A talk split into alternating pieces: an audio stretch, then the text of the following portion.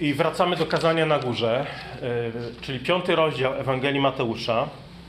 I zakończymy ten piąty rozdział nauczaniem naszego Pana o miłości bliźniego. Czyli piąty rozdział Ewangelii Jana od 43 wersetu do 48. Słyszeliście, że powiedziano: Będziesz miłował bliźniego swego, a będziesz miał w nienawiści nieprzyjaciela swego. A ja wam powiadam: miłujcie nieprzyjaciół waszych i módlcie się za tych, którzy was prześladują, abyście byli synami Ojca waszego, który jest w niebie. Bo słońce Jego wschodzi nad złymi i dobrymi, i deszcz pada na sprawiedliwych i niesprawiedliwych. Bo jeśli byście miłowali tylko tych, którzy was miłują, jakąż macie zapłatę? Czyż i celnicy tego nie czynią? A jeśli byście pozdrawiali tylko braci waszych, cóż osobliwego czynicie? Czyż i poganie tego nie czynią?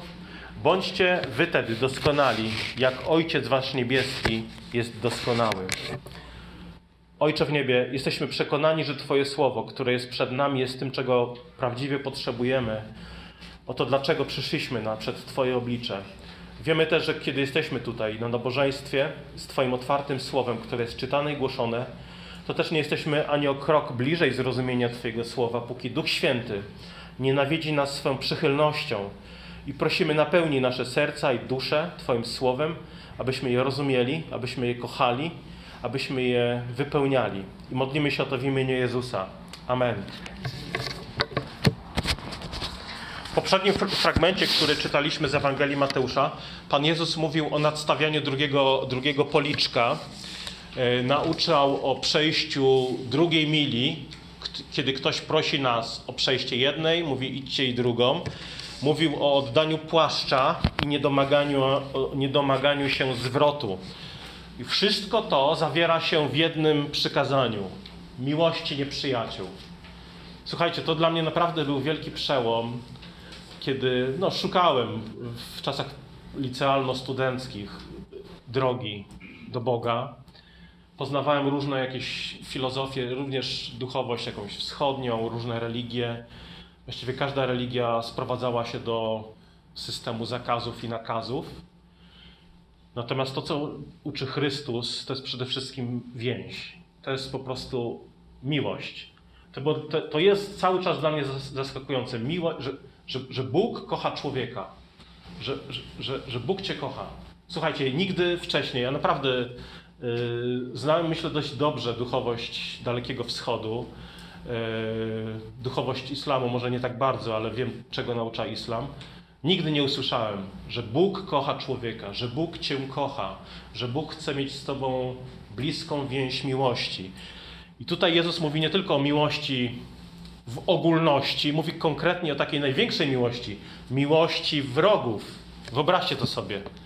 Kochać wroga. Wyobraźcie sobie, że Polak powinien kochać Niemca, Ukrainiec powinien kochać Rosjanina, Słuchajcie, to jest coś, to jest, niepo, to, to jest niepojęte. Po ludzku rzecz biorąc. Dla Boga oczywiście nie ma nic niemożliwego. I tutaj właśnie od tego 43 wersetu Jezus zaczyna zajmować się kwestią wrogów. I nie, e, kiedy mówi, słyszeliście, że powiedziano, będziesz miłował bliźniego swego, a będziesz miał w nienawiści nieprzyjaciela swego, on w ten sposób nie cytuję Starego Testamentu. Stary Testament nigdy nie mówił, masz kochać przyjaciela, masz nienawidzieć wroga. Raczej podsumowuje tutaj pogląd, który wyznawali sami Żydzi. Mówili, że należy kochać przyjaciół, natomiast wrogów, nie Żydów, można nienawidzić. I to, to, jest, y, to była postawa, która jest sprzeczna nie tylko z nauczaniem Pana Jezusa, to jest postawa, która jest sprzeczna z nauczaniem Starego Testamentu. Sam Stary Testament zna wiele przykładów ludzi, którzy czynią dobro tym, którzy ich prześladują. Na przykład Józef nie mści się na swoich braciach, którzy go zdradzili, ale ich karmi, przyjmuje i przyodziewa szatami.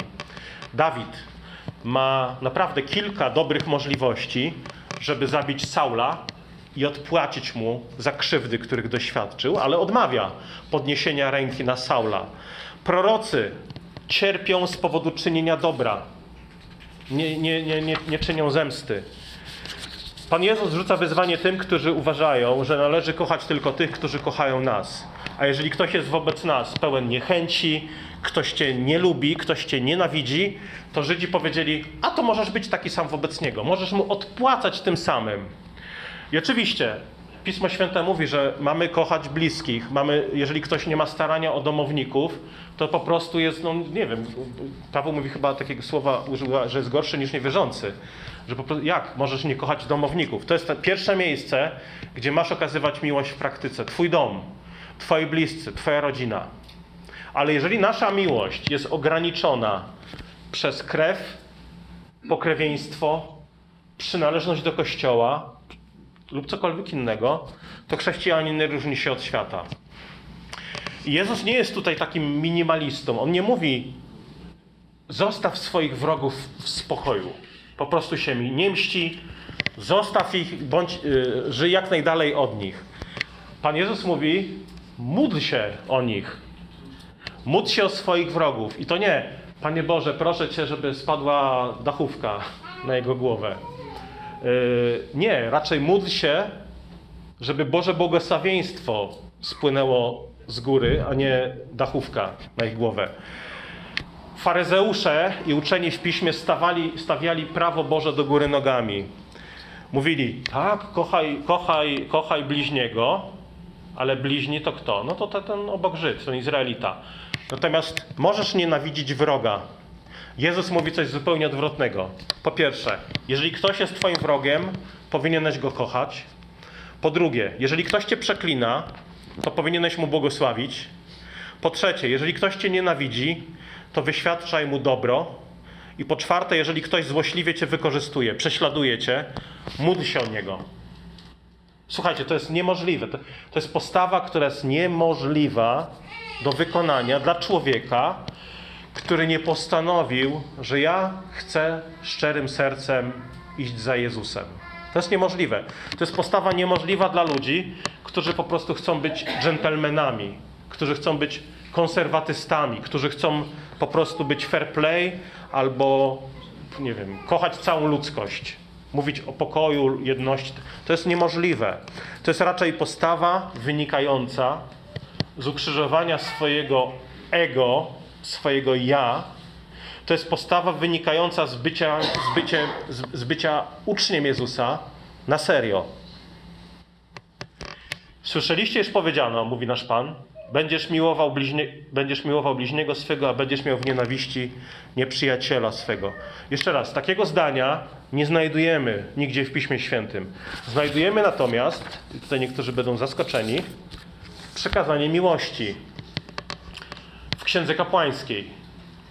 W Starym Testamencie czytamy: Nie będziesz szukał pomsty, nie będziesz żywił urazy do synów Twego ludu, ale będziesz miłował bliźniego swego jak siebie samego. Ja jestem Pan. Potem Pan Jezus wyjaśnia, kim jest bliźni. To nie jest tylko Izraelita, to jest ten Samarytanin, ten obcy, który pomógł pobitemu. Trzecia Mojżeszowa 19:34. Przybysza, który osiedlił się wśród was, będziecie uważać za obywatela. Będziesz go miłował, jak siebie samego, bo i wy byliście przybaszami w ziemi egipskiej. Ja jestem Pan, Bóg wasz. Jeżeli ktoś przyjdzie do twojej ziemi, kto był obcy i osiedli się u ciebie, musisz go traktować na równi. Będziesz go miłował jak siebie samego. Dlaczego? Bo też ty byłeś przybyszem w ziemi egipskiej, mówi Bóg do Izraela. Także zobaczcie, to nauczanie ze Starego Testamentu obala mit, yy, że przykazanie miłości przyniósł Pan Jezus. Od początku Bóg nakazał miłować bliźniego.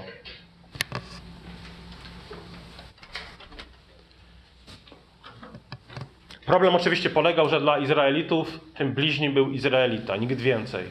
Dlatego faryzeusze nauczali Żydów, żebyście kochali Żydów. Inni to są obcy, to są wrogowie.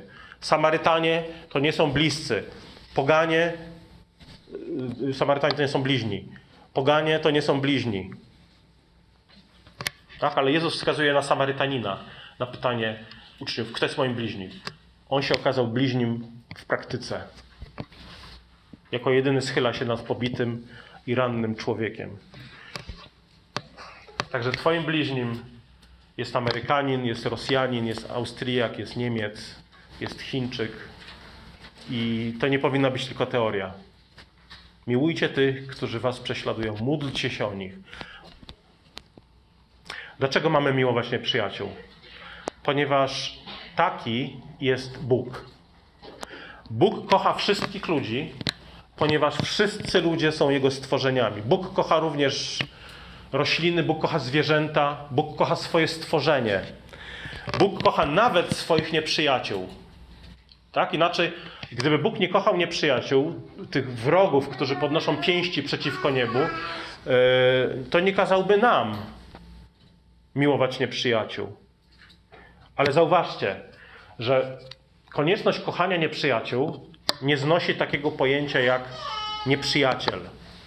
Wciąż będą ludzie, którzy będą nieprzyjaciółmi Boga czy, czy, czy naszymi. Wciąż będą wrogowie. Pan Jezus nie mówi, kiedy uwierzycie w Boga, nie będziecie mieli wrogów, bo wy będziecie tacy przyjaźni, więc ludzie też będą przyjaźni. No wcale nie. Będziecie, będą nieprzyjaciele, będą wrogowie, ale kochajcie ich. Dlaczego? Bo Bóg ich kocha. Pan Jezus nawet wisząc na krzyżu, pamiętacie ten moment, kiedy wisiał na krzyżu i modlił się, Panie Boże, nie policz im tego grzechu, bo nie wiedzą, co czynią. Czyli co robił na krzyżu? Modlił się o swoich oprawców, o swoich nieprzyjaciół. I przejawem tej powszechnej miłości Boga do każdego stworzenia, bez względu na to, czy to jest człowiek wierzący, czy niewierzący, jest to, o czym tutaj Pan Jezus mówi. Módlcie się Przepraszam, 44 werset.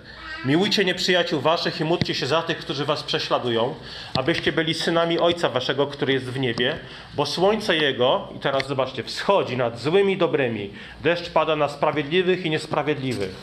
Tak? Pan Jezus nie mówi tutaj, y, nie dzielcie już ludzi na złych i dobrych, nie dzielcie już ludzi na sprawiedliwych i niesprawiedliwych. Nie, ten podział jest, ale mówi, że słońce i deszcz, słońce świeci deszcz pada na jednych i drugich.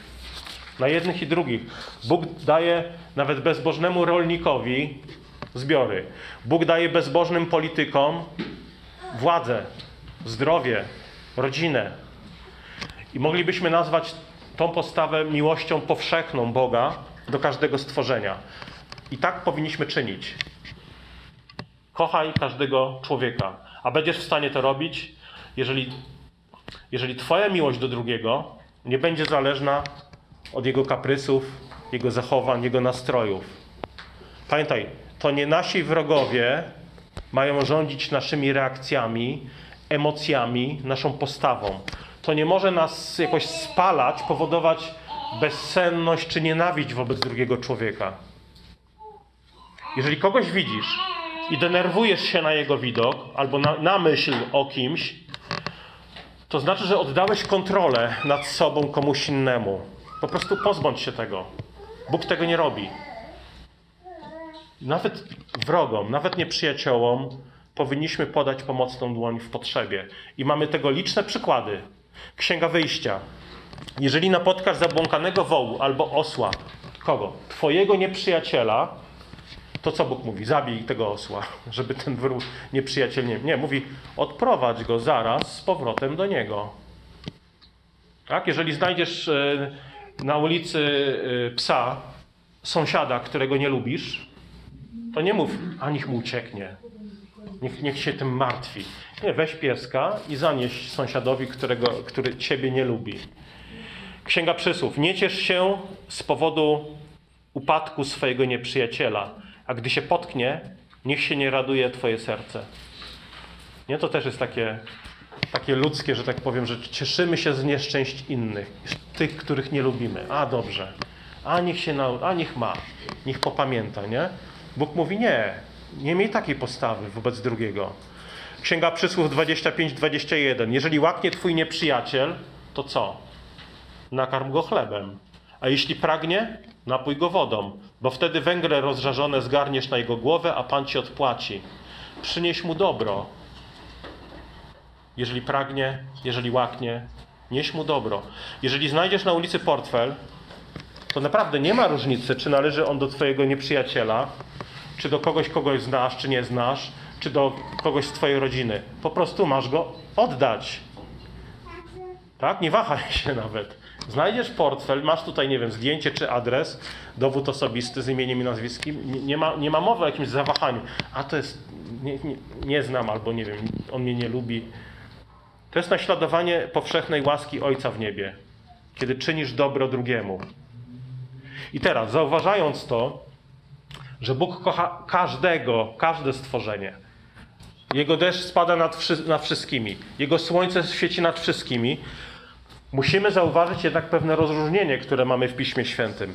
Już sam fakt, że Pan Jezus dzieli ludzi na sprawiedliwych i niesprawiedliwych, przyjaciół i wrogów, dobrych i złych, pokazuje odmienność ich stanu przed Bogiem. To jest też ważna obserwacja. Tak, miłością powszechną Bóg kocha wszystkich, ale miłością szczególną, można powiedzieć, zbawczą miłością, Pan Jezus związał się ze swoją oblubienicą, którą jest Kościół. Czyli możemy powiedzieć, że Jezus jest tym niebiańskim mężem, który pokochał jedną kobietę, jest monogamistą, nie obdarzył innych religii, innych kobiet tą, tym samym rodzajem miłości, którą objął swój lud, swoje dzieci, swoją rodzinę. Dlatego apostoł Paweł, zobaczcie listy, jak czytacie listy apostolskie, bardzo często apostoł Paweł mówi do wierzących umiłowani przez Boga.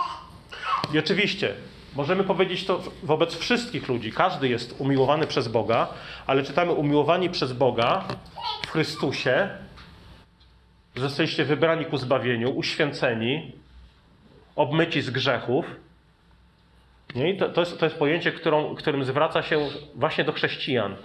Mężowie miłujcie swoje żony, jak i Chrystus umiłował Kościół i wydał zań samego siebie. Tą szczególną miłością przymierza Jezus umiłował Kościół. To jest ilustracja tego, jak my mamy kochać. Mamy kochać bliźnich, bo to są nasi bliźni. To yy, Bóg ich kocha. Bóg ich kocha. Nawet nie przyjaciół. Ale mamy też kochać szczególną miłością naszych małżonków. Męża, żony. I to jest ten rodzaj miłości, który nie może być objawiany wobec innych ludzi, bo inaczej nazwalibyśmy to zdradą, złamaniem przymierza. Tak? Małżeństwo obrazuje relację Chrystusa z Kościołem. Bóg nie szuka sobie innych towarzyszek miłości poza Kościołem. Jest wierny, ma jedną oblubienicę Kościół. I teraz, na czym więc polega miłość nieprzyjaciół w praktyce? Jak mamy kochać? Miłość nieprzyjaciół zaczyna się od rezygnacji zabiegania o swoje ja. Oznacza rezygnację z własnej korzyści, dumy i wygody. Oznacza, że temu, który jest ci nieprzychylny, na przykład y, masz człowieka, który jest z tobą w pracy i widzisz, że jest taki wobec ciebie nie jest serdeczny, wręcz przeciwnie, okazuje na każdym kroku złośliwość albo niechęć. Co możesz zrobić? Możesz zacząć od zrobienia kawy takiej osobie. I teraz nie chodzi o to, że jesteś teraz słaby, miałki i tak dalej. Żeby zrobić kawę komuś, kto jest ci nieprzychylny, trzeba właśnie siły. Siły miłości i siły przebaczenia.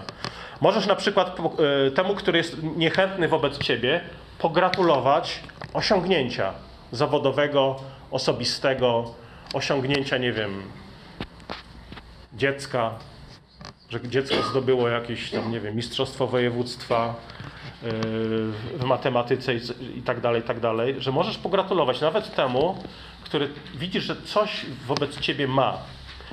Możesz okazać miłość, że nie odpowiesz krzykiem na krzyk, że wyjdziesz z inicjatywą pomocy w razie przeciwności problemów. Tak? Ktoś na przykład, kto jest ci niechętny, dowiedziałeś się, że ma covid i nie może wychodzić z domu. Możesz zaproponować, nie wiem, zrobienie zakupów, albo przywiezienie obiadu, albo lekarstw. Nie mylmy tego z rezygnacją z honoru. Tak? Miłość nieprzyjaciół jest trudna i jeszcze raz, jest nieosiągalna dla kogoś, kogo celem nie jest naśladowanie Jezusa. Żeby kochać nieprzyjaciół, musisz przyjąć postawę Jezusa, czyli ja będę umierał dla siebie.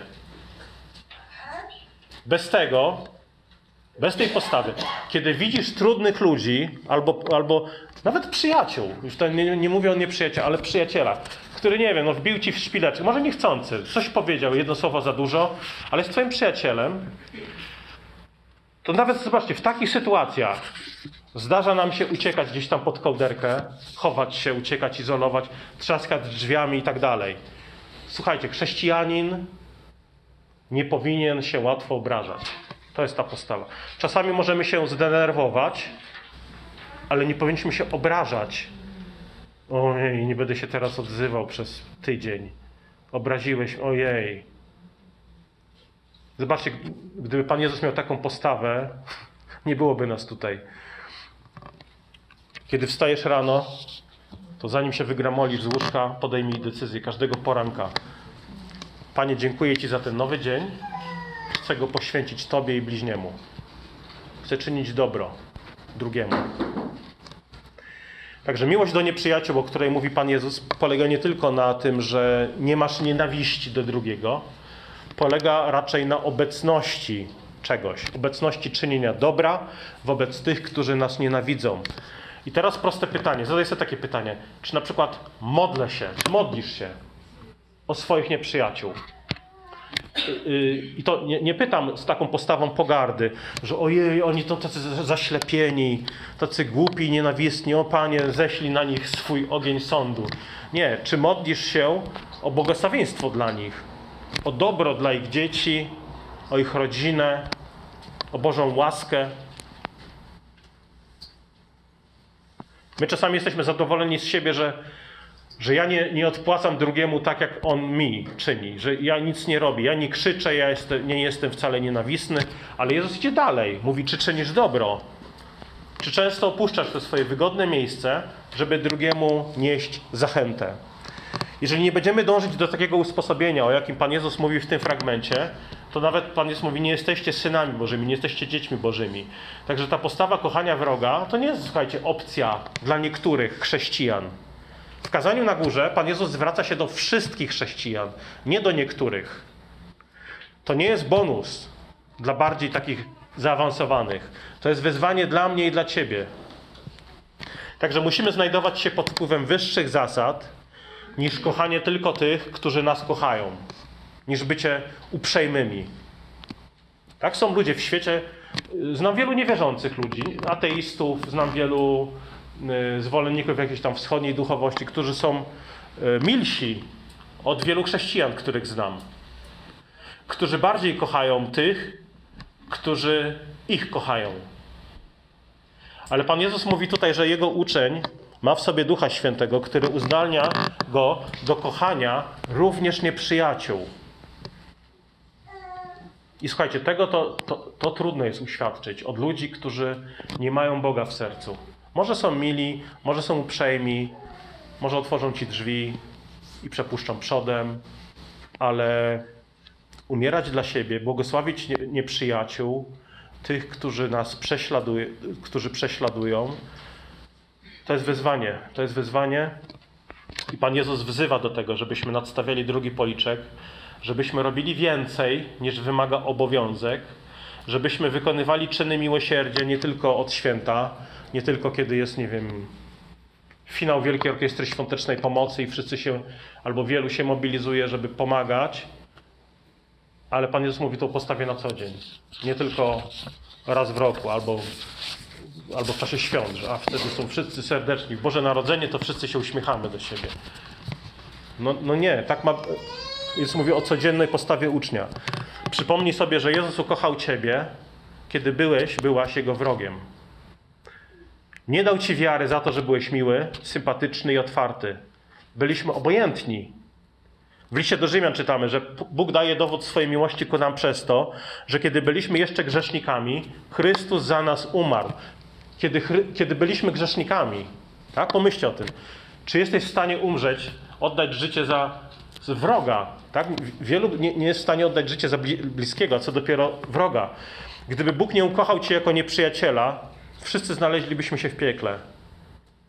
I to co, to, co, to, co przyciąga wierzących, to, co mnie przyciągnęło do Jezusa, to jest właśnie, to jest właśnie miłość, którą On okazał mi. Konkretnie mi, konkretnie każdemu z Was, którzy w Niego wierzycie. Także zacznij od modlitwy. Tak? Czy modlisz się za tych, którzy ci złożyczą, złorzeczą?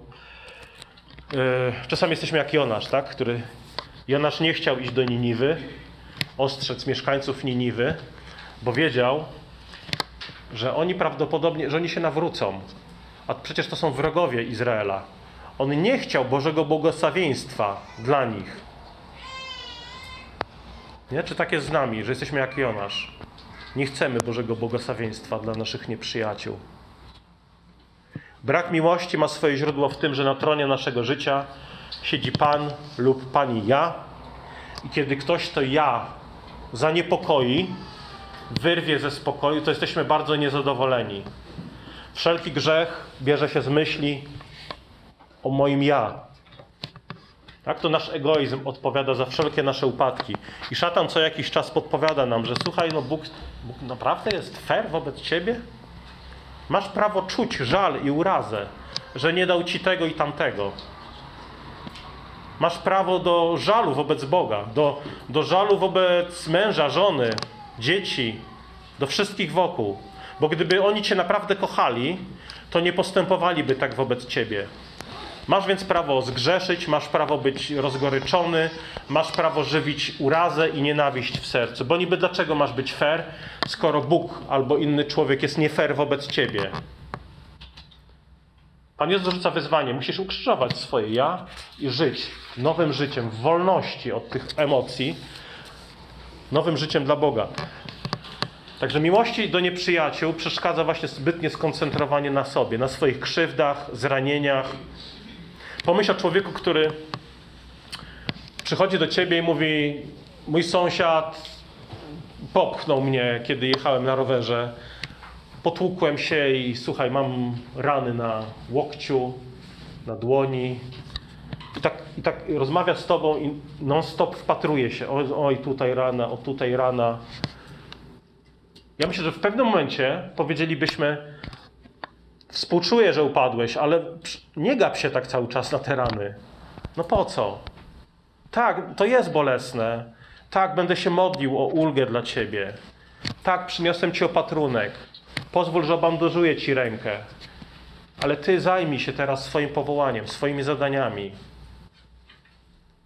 Tak, współczujemy, ale jednocześnie mówimy, nie żyw cały czas urazy do drugiego, spoglądając na swoje rany, nawet sprzed pięciu lat. Niektórzy żyją ranami sprzed dwudziestu lat.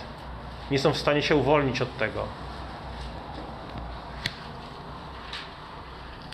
W liście do Filipian czytamy, że Pan Jezus, chociaż był w postaci Bożej, nie, za, nie upierał się zachłannie, żeby być równym Bogu, ale zaparł się samego siebie i stał się człowiekiem, posłusznym Ojcu aż do śmierci krzyżowej. Jezus przyszedł na świat, ponieważ postanowił nie wpatrywać się ciągle w, swo, w siebie, swoją chwałę, swój, swój boski majestat. Postanowił zejść z tronu, ukorzył się, zaparł się siebie, odłożył swoje ja, swój majestat, swoją chwałę. I powodem, dla którego cierpiał na krzyżu, było nie tylko to, że, chce, że, że przyniósł ci przebaczenie grzechów, ale celem było też to, żebyś prowadził inne życie inny styl życia. Celem było to, żebyś umierał dla siebie i żył w wolności dla Boga. Umieraj dla grzechu, dla podpowiedzi swojego serca, że a, jest źle, ojej, oj, jestem biedny, wszyscy mnie krzywdzą, wszyscy, jestem rozczarowany tym, kto coś powiedział i tak dalej, i tak dalej. Nie, nie dajmy się związywać czemuś takiemu. To jest pułapka, to jest niewolnictwo, to są łańcuchy. Nie, nie dawajmy się temu. Paweł mówi tak w liście do Koryntian: Miłość Chrystusowa ogarnia nas, którzy doszliśmy do tego przekonania, że jeden za wszystkich umarł, a zatem wszyscy umarli, czyli umarliśmy właśnie dla starego życia, dla grzechu. A umarł za wszystkich, aby ci, którzy żyją, już nie dla siebie samych żyli, lecz dla tego, który za nich umarł i został wzbudzony. Czyli Bóg chce uformować z nas nowych ludzi. Mamy być oddzieleni od egoistycznego stylu życia. Mamy kochać nieprzyjaciół, abyśmy byli synami Ojca w niebie i doskonali jak Ojciec, mówi tutaj, tutaj Pan Jezus. I tutaj na koniec właśnie to, to, to, to stwierdzenie, abyśmy byli doskonali. Bądźcie doskonali, bo ja jestem doskonali. doskonały. W Starym Testamencie mamy to Boże wezwanie. Mów do synów zboru, mów do całego zboru synów izraelskich. Powiedz im świętymi bądźcie, bo ja jest święty Bóg wasz. I tutaj Jezus, można powiedzieć, odwołuje się do tego, na nowo definiuje doskonałość i definiuje doskonałość w kategoriach miłości do wrogów i czynienia dobra tym, którzy nas wykorzystują lub, lub krzywdzą. Czyli kiedy Pan Jezus mówi, bądźcie doskonali, jak Ojciec jest doskonali, doskonały, to nie mówi, że a, będziecie bez grzechu, na pewno będziecie bez grzechu, bo Bóg jest bez grzechu. Nie, tak, mamy dążyć do tego, żebyśmy byli bezgrzeszni, ale wciąż upadamy. Ale Pan Jezus tutaj definiuje doskonałość w kategoriach miłości do nieprzyjaciół. Tak, w piśmie nie zawsze ta doskonałość w odniesieniu do ludzi oznacza bezgrzeszność. Tak samo sprawiedliwość, tak? Czytamy o Bożych mężach i kobietach ze Starego Testamentu, że byli doskonali. Noe był, że, był e, że byli niedoskonali, że byli sprawiedliwi. Nie oznacza to, że nie upadali. Doskonałość niekoniecznie oznacza bezgrzeszność, zamiast tego oznacza dojrzałość. Miłość do wrogów jest dojrzałą sprawiedliwością. Modlitwa i czynienie dobra dla tych, którzy nas prześladują, to dojrzałe posłuszeństwo i uczniostwo. To jest właśnie ta. To jest właśnie ta sprawiedliwość, która przewyższa sprawiedliwość uczonych w piśmie i faryzeuszy. Podsumowując jeszcze raz, czy zatem Bóg kocha wszystkich ludzi? Tak, oczywiście. Jesteśmy Jego stworzeniami. Bóg kocha nawet zbuntowanego grzesznika, inaczej nie posłałby swojego syna. Nie zsyłałby błogosławieństw nawet na bezbożnych. Ale właśnie te słowa powinny nam towarzyszyć. Miłość Boga do grzeszników, do upadłych ludzi, do Jego nieprzyjaciół. Dlatego mówimy o miłości powszechnej Boga do swojego stworzenia. Dlatego masz kochać stworzenie. Masz kochać bliźniego. Mamy troszczyć się o stworzenie Boże, o zwierzęta i tak dalej. Jednocześnie mówimy o miłości szczególnej, przymierzowej, którą Bóg związał się z oblubienicą, z Kościołem, z tymi, którzy zapragnęli być częścią rodziny Chrystusa i zaufać Jemu. To oczywiście nie wyklucza miłości Boga do wszelkiego stworzenia. To jest raczej inny rodzaj miłości. Miłość wyłączna, szczególna, której obrazem w tym świecie jest małżeństwo. Także mam kochać każdego z Was, ale z szczególną miłością przymierza mam kochać wyłącznie żonę, Jolę. Wręcz, wręcz nie powinienem kochać tym, tym rodzajem miłości innych, innych osób, innych kobiet. Dlaczego? Bo taka jest miłość Boża. Powszechna wobec każdego i przymierzowa, zbawcza wobec Kościoła. Pomódlmy się. Drogi Ojcze w niebie, uwielbiamy Twoje imię, dziękujemy Ci za możliwość wysłuchania Twojego słowa. Wiemy, że jesteś obecny pośród nas w osobie Twojego ducha i modlimy się, aby Twój duch kontynuował w nas Twoje dzieło, by zaszczepiał je w nas i przypominał Twoje słowo. Nie tylko dziś, ale w ciągu całego tygodnia. Panie, uzdalnij nas w mocy Twojego ducha, abyśmy miłowali nie tylko tych, którzy są nam bliscy i nam błogosławią, ale też naszych nieprzyjaciół, abyśmy wstępowali, naśladowali w ten sposób naszego Pana Jezusa Chrystusa i Twoją, Ojcze, miłość do Twojego stworzenia, do każdego człowieka. Amen.